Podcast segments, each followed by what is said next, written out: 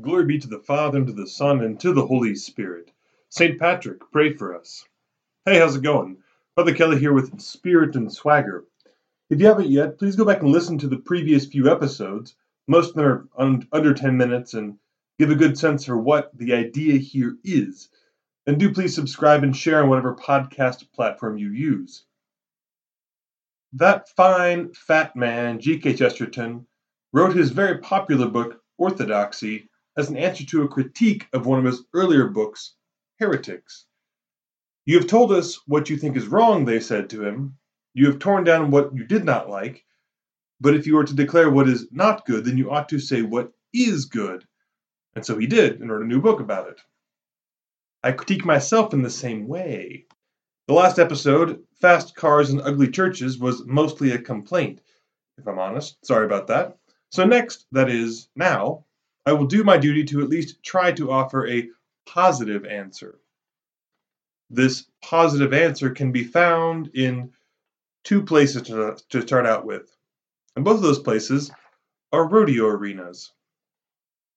In a certain clip from a certain movie, you can see one Mr. Johnny Knoxville giving a thumbs up while being loaded into an ambulance in a neck brace, while his closest friends, who moments prior were silent with fear, now call out, We love you, Captain. If you know who this Mr. Knoxville is, it will not surprise you to know that the fear of his death and the cause of the lesser fate of an ambulance ride was that he was in a rodeo arena with a running bull in the mood to flip people up in the air with his horns.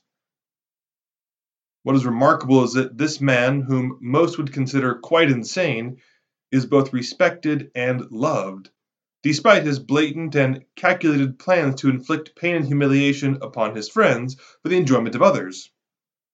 By practical measure, this entertainment they make should be counted madness and never be imitated, never be imitated.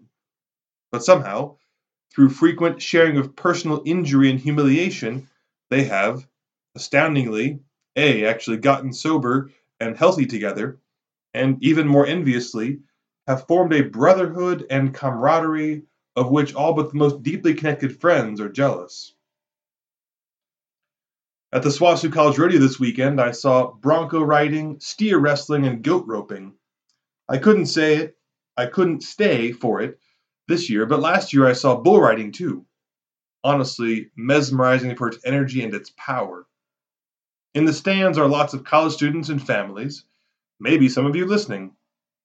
But in and around the arena itself are the real adventurers the cowgirls and cowboys in their hats, vests, boots, and jeans, side by side, wrangling, wrestling, and riding big, dangerous animals of all sorts. I won't lie, I wish I could be part of it, both the fun and the sense of community that they surely have among the, that rodeo group. In the latest round of Road and Track magazine, there's a story on a rock crawling and desert racing event in the Johnson Valley of California where 60,000 people gather for a festival of machine versus nature. Men and women in tube frame chassis beasts with 600 horsepower V8 engines race among boulders or scale over them. Lights and engines and crashes, surrounded by a chaos of partying, feasting, and socializing. Am I planning on opening the cause for canonization when Mr. Knoxville dies? No. Do I think everyone at the rodeo is just the best of friends and that everyone was perfectly gentlemanly and ladylike when they went to JC Cowboys later that night? Of course not. Do I think any of those 60,000 people smelling of beer, desert dust, and gasoline made it to confession and mass on Sunday morning after the festival?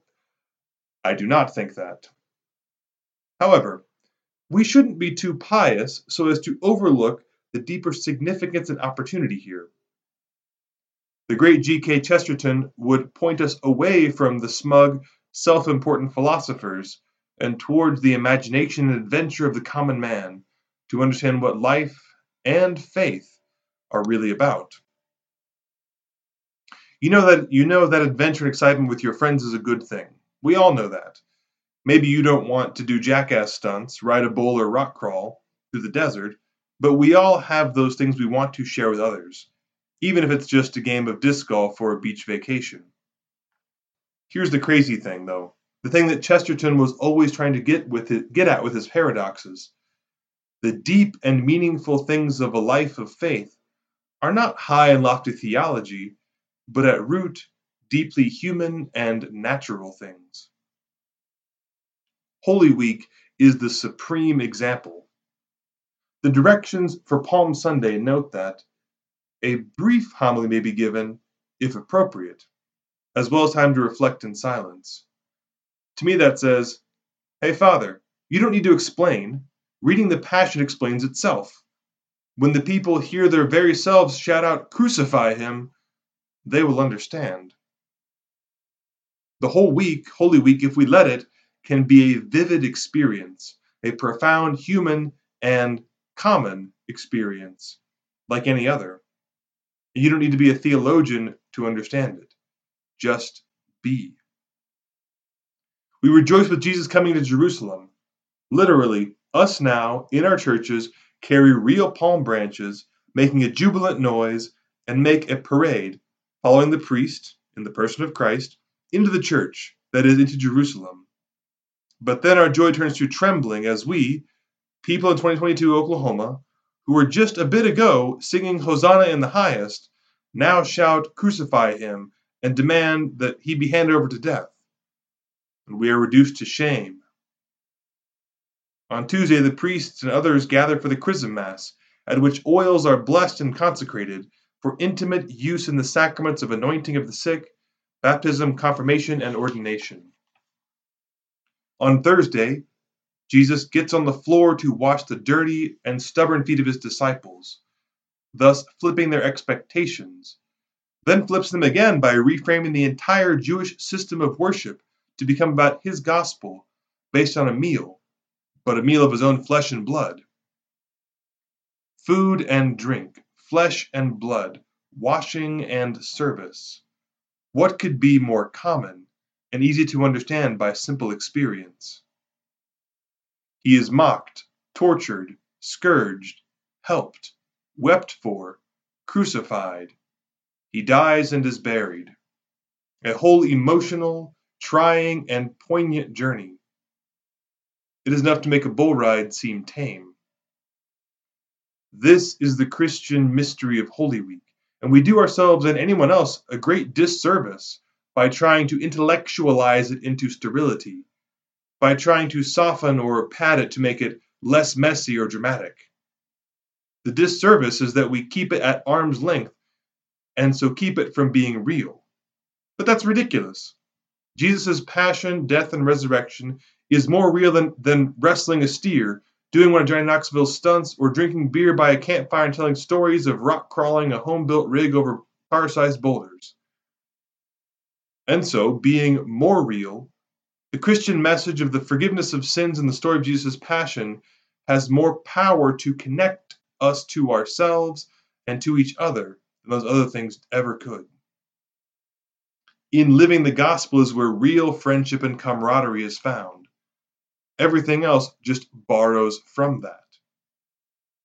So, out with sugarcoating and oversimplification. Life is messy, but also beautiful. God knows it, and that's okay. We don't have to puritanize things to make them palatable. We don't have to pretend to be saints. We don't have to show up to church and, you know, just act like we have no problems in life. In fact, we shouldn't we shouldn't bring our problems to church in like a dramatic way. We shouldn't, you know, get in the pulpit and tell everyone about our problems. We should come to church. We should come to the Lord, real and authentically acknowledging who we are. If you think being Catholic is just is just some stuffy old thing that grandmas do, well, it isn't. It's something really intense, actually. And honestly, I dare you to try it. On my drive back to Weatherford, on my drive back to Weatherford, the final chord of, I think, a Modest Mouse or a Ben Kweller song reminded me of the first chord of the Garth Brooks song, Good Ride Cowboy. And I spent the next 45 minutes playing playing all of his best songs. First, it reminded me of the college radio that night that I meant to go to. But secondly, and more importantly, that folksy, if you will, country down to earth music set the human, sentimental, and down to earth tone that is so essential for a true experience of Holy Week. I'm grateful for that, and I'm trying to give that to us to others as well. Holy Week is meant to be experienced. It is something that the church gives us as the supreme example, but it's not the only one thing. You pay, attention, pay attention to the Christmas liturgies, or really any Sunday or even a daily Mass. The church is constantly giving us these profound mysteries, these profound experiences that you don't need to be a theologian to understand. We just have to be present to it, just like, you, just like you'd be present to some other adventure. So, if you think the church is, again, distant or far away or unmeaningful or boring or whatever, think again. It absolutely is not if we would but pay attention.